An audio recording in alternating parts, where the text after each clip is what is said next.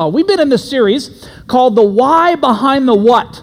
And so we're looking at one of the most famous sermons that Jesus ever gave. But if you read it word for word, it can give a meaning that you don't really understand, which is why we want to give the why behind what he said, which has a greater meaning for us today. So let me just start with this. We all have expectations in our relationships. All of us do. We all have expectations. Here's how you know if you have an expectation. If someone says something or doesn't say something or do something, and you find yourself irritated or disappointed, okay? All of a sudden, that should be a trigger for you to say, I have an expectation based on this encounter or this relationship, right or wrong. Uh, let me give you an example. When my wife and I first got married, uh, she would write um, notes to me on a regular basis. And, and, and these notes were very sweet and they were very meaningful. In fact, um, uh, she would write some napkins, you know, uh, notes on a napkin, and she put it in my lunch, and then I would find it. But the problem is, is over time, I didn't notice it as much. And she'd come, I'd come home and she goes, did you get my note? So I had to make a momentary uh, sinful decision. And uh, said yes when oftentimes I didn't, you know, but uh, I didn't want to hurt her feelings. But then what I would do for her in this new, you know, relationship is I got home about a half hour before she did, and I would clean the house. I would just try to make it so she came in, she just kind of felt, you know, like this is a great environment. She walked in. After a while, she stopped thanking me for doing those things. And so we realized that we were starting to get irritated with each other until we read this book called The Five Love Languages that helped us to know that oftentimes we give what we want most in return. And so what she was wanting at that time in our relationship is uh, words of affirmation. She wanted notes of love and I appreciate you and I care about you and all that kind of stuff. And I wanted her to partner with me in doing some things together and service and love and sacrifice. And so we found each other having expectations of the other person, but because we didn't communicate those expectations, we found ourselves disappointed. Now, the best relationships happen when expectations are clear. You don't have to guess. Now, don't give me the, well, if they love me, they should already know. I mean, you know that they, that's, I mean, if you want to continue to live in perpetual disappointment, be my guest. But I'm just saying, the clearer the expectations, the easier it is to go through with less disappointment. For example, if you are in a relationship with me, I want you to pretend that I am stupid. That might not be hard for some of you. So assume, though, that I don't know. Just assume that I don't know. It's going to go so much better than assuming that I should know. And it's the same in your world. I mean, think about it, and you're outside these walls.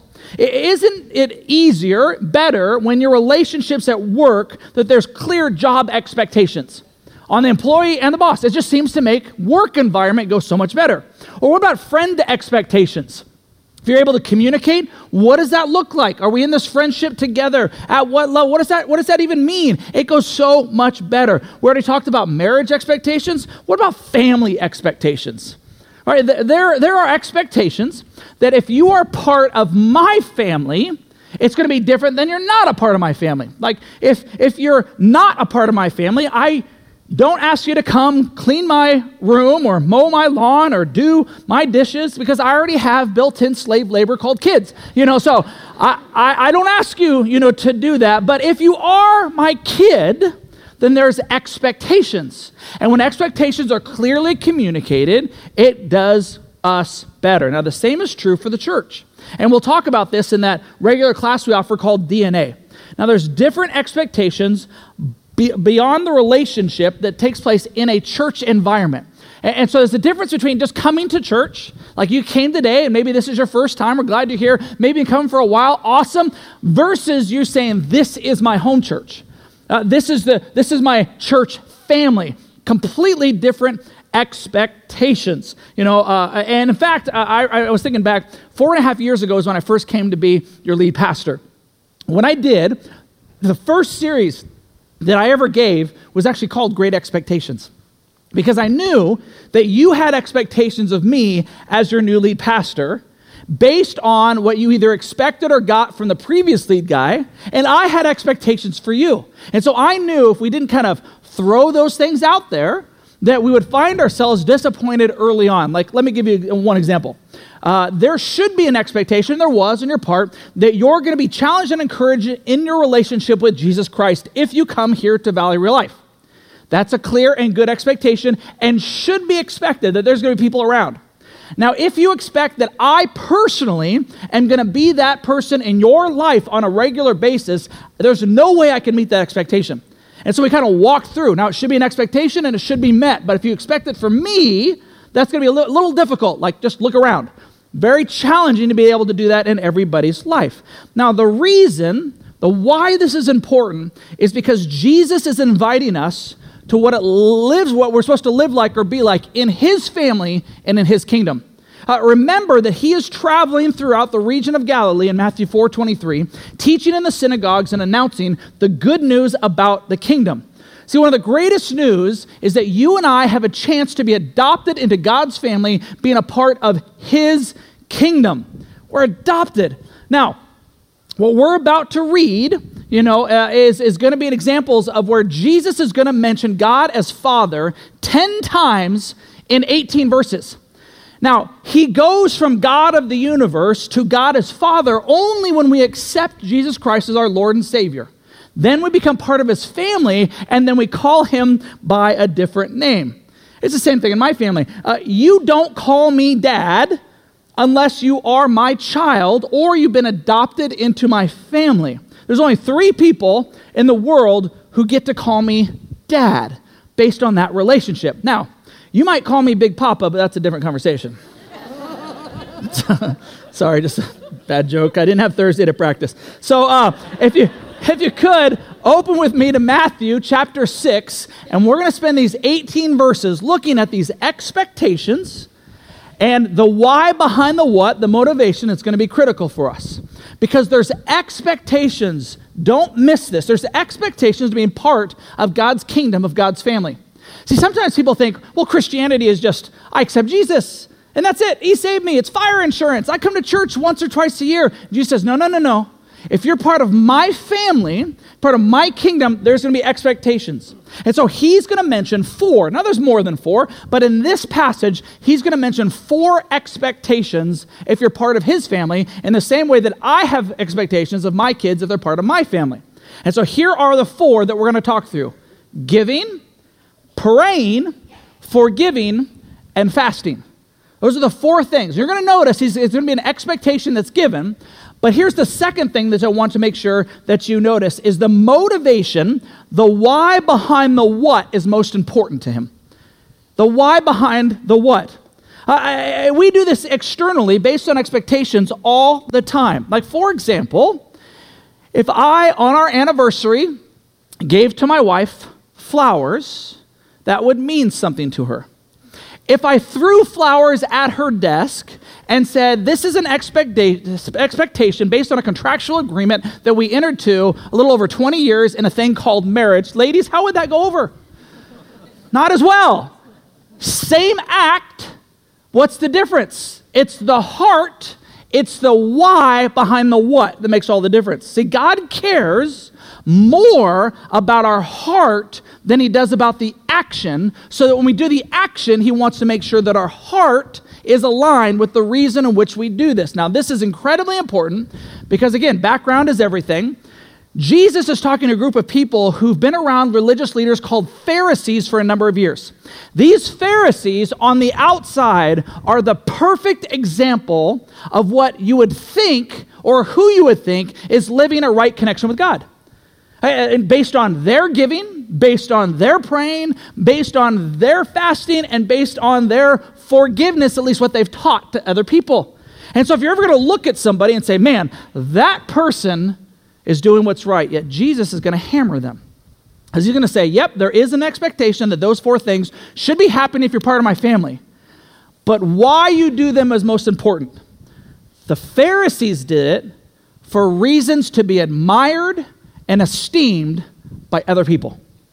They did it for the congratulations. They did it for the places of position. They did it for the, look at me, I'm a spiritual person, and I'm going to teach you the same thing. And Jesus is going to hit them here over and over and over again. Now, before we get into this and criticize them too much, let me just hit a hard-hitting question for you to ask yourself. How much of our lives are lived for the approval of others? How much of our lives is lived for the approval of other people? That that's the motivation. How much of how we dress, what we drive, how we talk at school, who our friends are at school, where we live, uh, based on what we think is success, is based on what we hope other people will notice as the primary and say, look at you, you are, and you fill in the blank, successful, beautiful, have a phenomenal marriage, great kids. None of those things are bad in themselves. But if that's the reason behind what we do, if that's the why behind the what, you're going to find yourself so empty. Because on the very same token, when people then criticize, when they are disapproving, when you get those looks from family members and coworkers and neighbors and friends at school, all of a sudden you'll be devastated to a level that you don't want to care to admit to. This is what he goes after. So with this in mind, let's look at these four little things.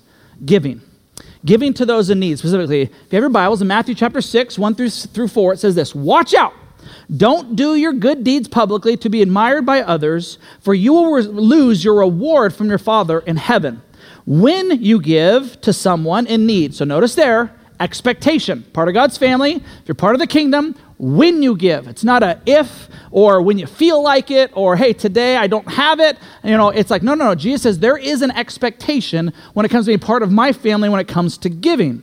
But what he's saying is don't do it as the hypocrites do, blowing trumpets in the synagogues and streets to call attention to their acts of charity. I tell you the truth, they've received all the reward they will ever get. So the hypocrites, these other people who are trying to model, they would blow trumpets and they would announce, look at my giving. And people would look at them and be in awe. Wow, that person is so generous. Now, Jesus calls them a hypocrite. You notice that term is used a lot today.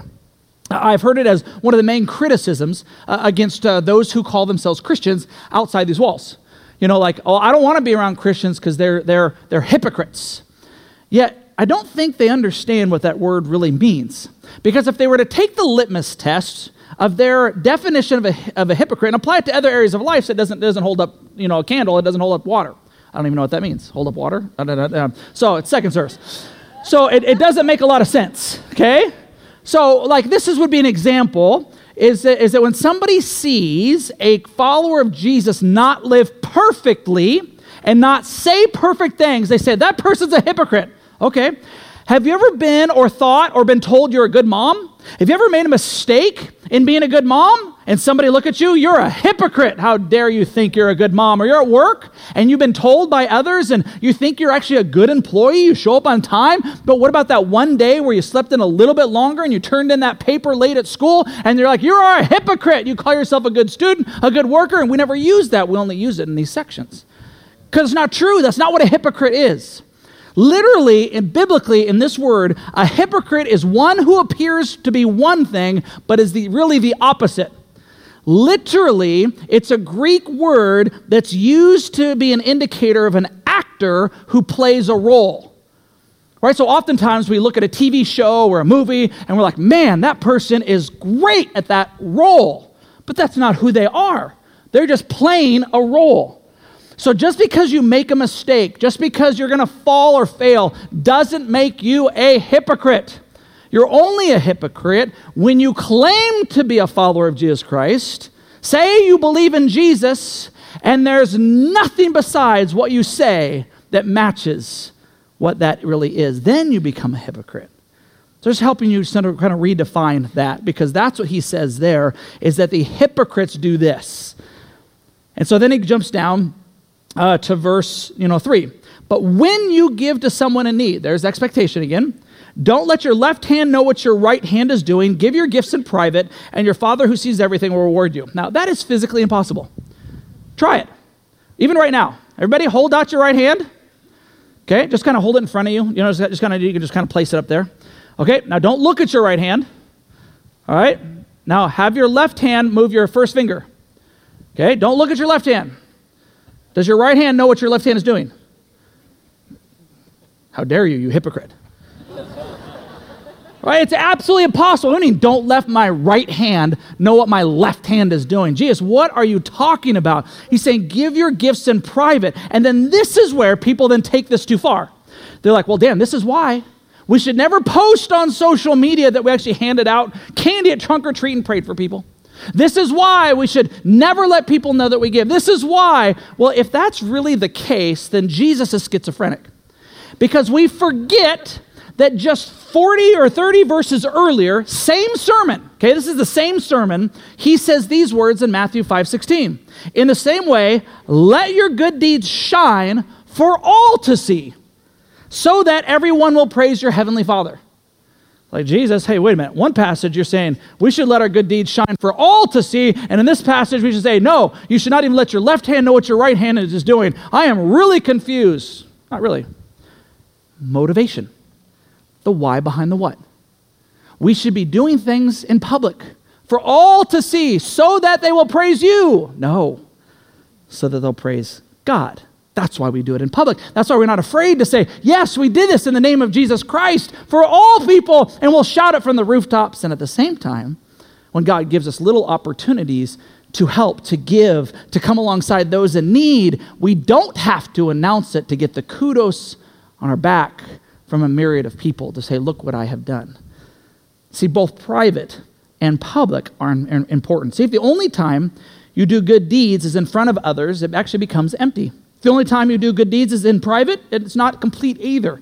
You need both and. And as a result, God will reward you. Now, we're going to talk about rewards in just a second, but I want to give you two ways in which we're doing this, even during this season that we, we call entering into generosity. First is these uh, boxes. You know, you may have seen these the last couple of weeks, you know, in our in our lobby. We're calling it Operation Backyard.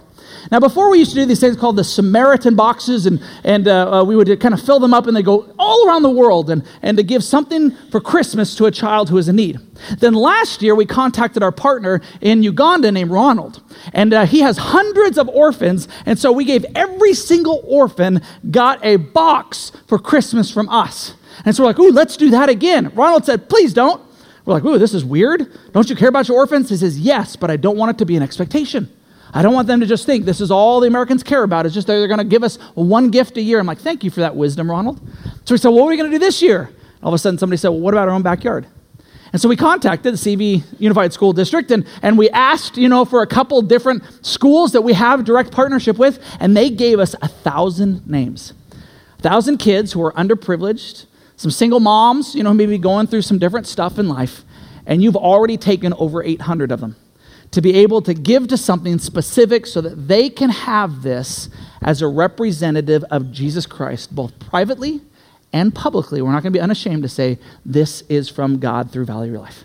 And you get a chance to be able to do that if there's any left, because I know the eight o'clock service was very excited, and they're more spiritual than you are. So, um, just kidding. Just lightening the tension in here. I can see the faces. Condemnation. All right.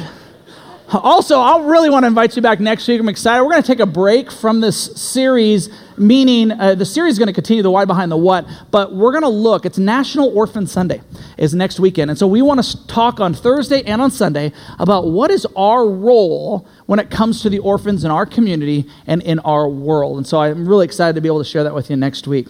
So going back to this passage, expectation. Are you giving? Secondly, what's the motivation? It's the motivation for other people's admiration, or is the motivation for you to bring glory, praise to God, both publicly and privately? So let's go to the second one. Praying. Okay, praying. Verse five, you know, uh, says this, when you pray, don't be like the hypocrites who love to pray publicly on street corners and in all the synagogues where everyone can see them. I tell you the truth, they uh, that is all the reward they will ever get.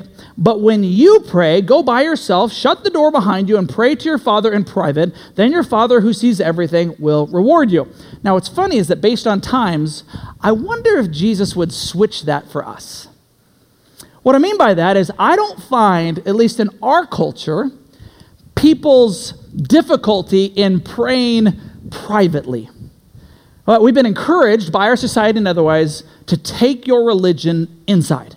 Should be a you and God thing. So just talk to him. So when I talk to a lot of, of you guys, as, as well as myself, we ask, do you pray? Yeah, I pray all the time. I got a lot of people praying. They pray before meals. They pray at nighttime. They pray in the morning. They throw up these little prayers on a regular basis. A lot of us in this room pray. And when I ask, how many of you guys pray out loud? All of a sudden, the numbers begin to dwindle down.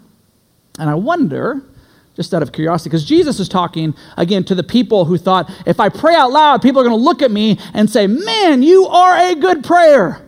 You're amazing. I just wish I could be as holy as you are. And God says, they've received their reward in full. They're doing it for show to be admired by others. But here's where I'll challenge you. And man, let me just challenge you for a second. Because here's what been my experience the last four years and just even growing up. Men, you seem to have, and again, I know this is generalization. Send me an email later. Uh, yes, we see, we seem to have difficulty praying out loud, praying with our wives, praying in groups. There's this lack of confidence. And it's not because you're not confident, because I've talked to you about sports, I've talked to you about business, I've talked to you about your kids, I've talked to you about a lot of things in life, and you're very clear, very focused, very intentional, can speak out loud, all of those things with great passion and clarity. But when it comes to praying, all of a sudden the confidence goes away. Now you might say, because most of us say, well, it's just because I'm not a good prayer. Baloney. Because I know you're good at doing these other things, you could be a fantastic prayer. So here's the thing, I want you to think about this. Could the reason that you hesitate to pray out loud, could it be because you care too much of what other people think? So you think, if I don't have the right words or say it the right way, other people are going to see me as I am. They're going to see me as exposed. I, I just don't have that confidence. That's been my experience when talking to a lot of men. We're, we're very confident in these other areas, and all you have to do is switch the language and say you're talking to God as if you were talking to your buddy, and watch to see what takes place. Do we care too much, men, about what other people think of us, which is what hinders us from praying out loud with our spouses, with our kids, in our small groups, or wherever that may be? So Jesus says, but when you pray, go by yourself. Shut the door behind you. Pray to your Father in private. So it's not an if you pray. If you're a follower of Jesus, it's an expectation that when we pray. And then he says, when you pray, don't babble on and on as the Gentiles do.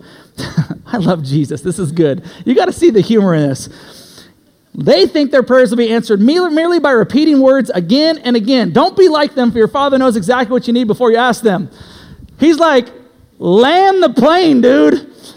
Have you ever had an over-talker in your life? And they just keep going and going and going and going. And you're like, get to the point. Come on. I'm here for you. You just said that two seconds ago. Come on. Let's get there. I already know where this is going. Land the plane. Anybody ever? Stop looking at each other. This is where we get counseling comes from. Our intake goes up tenfold.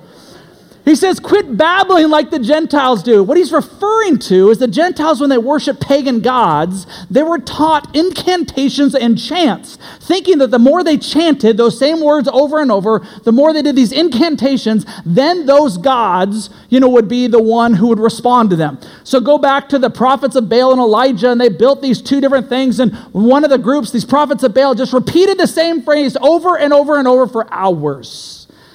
God's like, dude, dudettes, I know what you're going to ask. Get there. Have you ever been with a little child? Spit it out. Come on, I know what you want. Let's do this. Let's be able to ask it. It's okay. I actually want to hear it from you. So don't keep babbling on and going on. Get to the point. And then he says, pray like this. Notice just Jesus doesn't say, because I know just like my wife, we have a lot of folks who come from Lutheran or Catholic backgrounds. We're excited that you're here. But he says, don't, he says, pray like this. Jesus doesn't say, pray this exact prayer over and over and over again. He's giving us an example. He's giving us a model for what this could look like. So what I want you to do is evaluate for a second now your own prayer life as we quickly go through this. Jesus says, our Father in heaven, may your name be kept holy. So what he's emphasizing is, hey, you know what? Prayer doesn't start with us. Prayer... Prayer should start with who we're talking to. Prayer should start with God and an elevation of who he is, not just the Santa Claus in the sky for what he could provide, but do we esteem him? Do we love him for who he is, not just what he's done? Then he says, may your kingdom come soon. May your will be done on earth as it is in heaven. Do we pray prayers that say, God, I have my plans, my agendas, my goals, my hopes, my dreams, but I want your plan, your hope, your goal, your dream, your will to be done. See, it's a different way of praying than even what they did back then. And then he says, give us today the food that we need. See, it's okay to ask for the things that we need. He's welcoming that, as any father would welcome a child to say the same thing. And then he says, and forgive us our sins as we forgive those who sin against us. So we're not just saying, God, forgive us, but also allow us to forgive others, which we'll get to in just a second. And then don't let us yield to temptation, but rescue us from the evil one. God, we're going to go through hard times. We're going to go through sinful moments and battles in life. So help us to not give in to that. We need your strength. We need your help. See, the motivation is key, right? So this is the hard-hitting question that I had to ask myself, and I got it from one of our pastors this week. Hear this one. If every prayer that you and I prayed was answered with a yes, who outside yourself would get blessed? If every pray, prayer that you prayed, God said, yep, I'm going to do that for you. Yep, I'm going to do that for your family. Yep, I'm going to do that. Who outside of your circle would actually get blessed?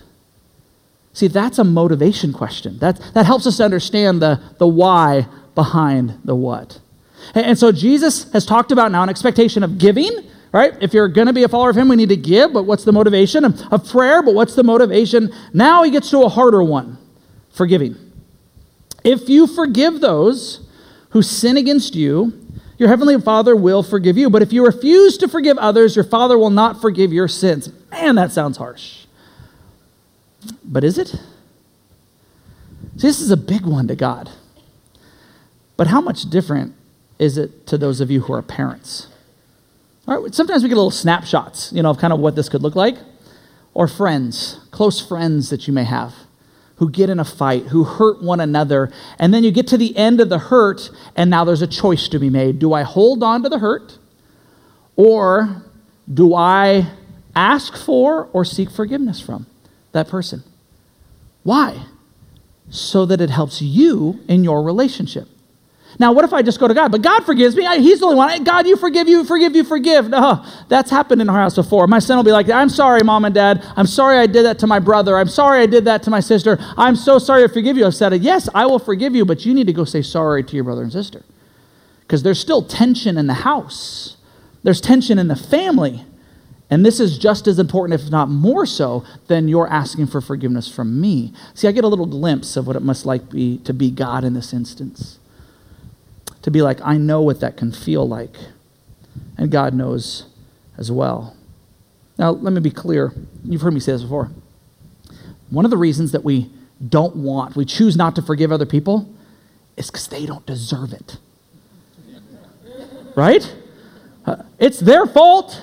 You know, that they should be the one groveling to me. I mean, you should hear the things that have happened to me because of this person. We don't offer forgiveness because they deserve it. We offer forgiveness because it heals and helps relationship for us, potentially with that person and with God.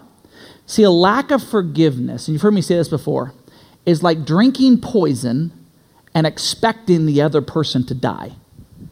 The person that is wounded the most because they don't deserve it is you, and it's me. And God says, you gotta let it go. Doesn't mean you have to enter back into full relationship with this person. We always get that question. That doesn't mean you have to reconcile because there's some abuse and there's harmful and all that kind of stuff. You gotta keep boundaries and distance for your sake and for that sake, but you gotta let it go. And then as a result, God forgives us as well. So, expectations. If we're adopted into the family of God, part of his kingdom is giving. It is praying, it is forgiving, and again, the motivation behind it all is so important, which leads to my least favorite, fasting. Oh, American churches, we love to talk about fasting. Now, we do talk about fasting a little bit more in, in these days. This is what it says here, though, first. And when you fast, oh my goodness, Jesus, you made it an expectation. It's not optional. It's not one of these things, well, you know, that's for those people. No, it's in the same passage as forgiving and giving. Praying.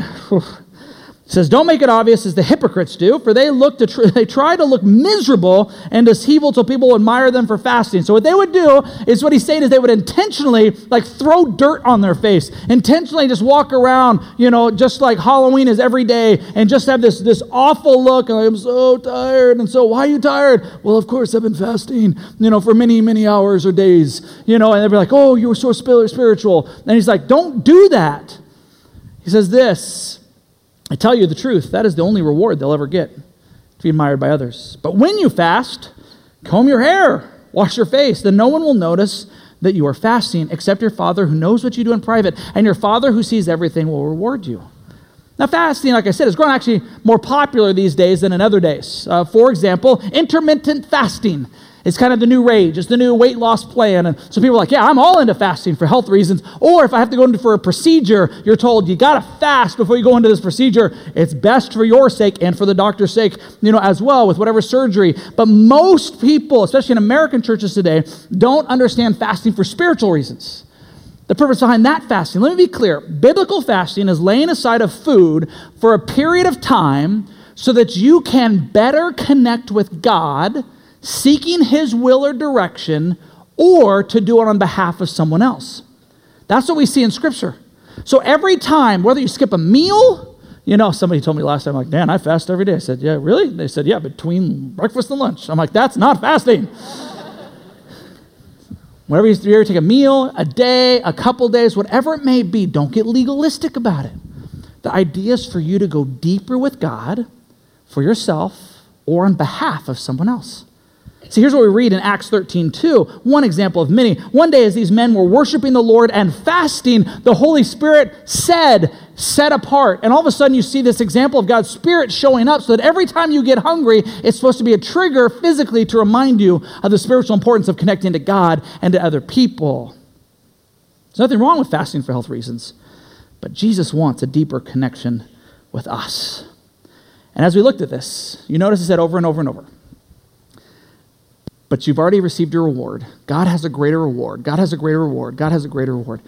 What in the world is God's greater reward? Sometimes people read that and they think, well, of course he's talking about heaven. He's not. He would have said that. He would have said, your reward is in heaven. That's the reward that you're going to get. No. His reward is abundant life. His reward is watching you experience a new, deeper, more meaningful connection with God. His reward is watching your relationships become the healthiest they could possibly be on this side of eternity. His reward is when he's first, there's a myriad of ways that he wants to bless us. Can you think about it for just a second? How many of us are not receiving even more blessings from God that are tangible and intangible because we're not willing to submit ourselves for the right motivation in giving, in praying, forgiving, and in fasting? And the right motivation starts, continues, and ends out of an abiding relationship with Jesus, which is what we want to invite you into if you don't have not yet received him. Will you pray with me? Father, thank you so much for today. Thank you for the opportunity just to look at your word and to walk through these verses. I pray, Lord, that you would just allow us to figure out what is our next step. Help us to know what that looks like. Father, maybe it's in prayer that we're going to take a challenge and, and begin to pray more out loud. And maybe it's it's we're going to pray and, and evaluate our heart as beyond ourselves, that we want to focus more on you and other people. Father, maybe you're going to call us to fast. Maybe you're going to call us to give.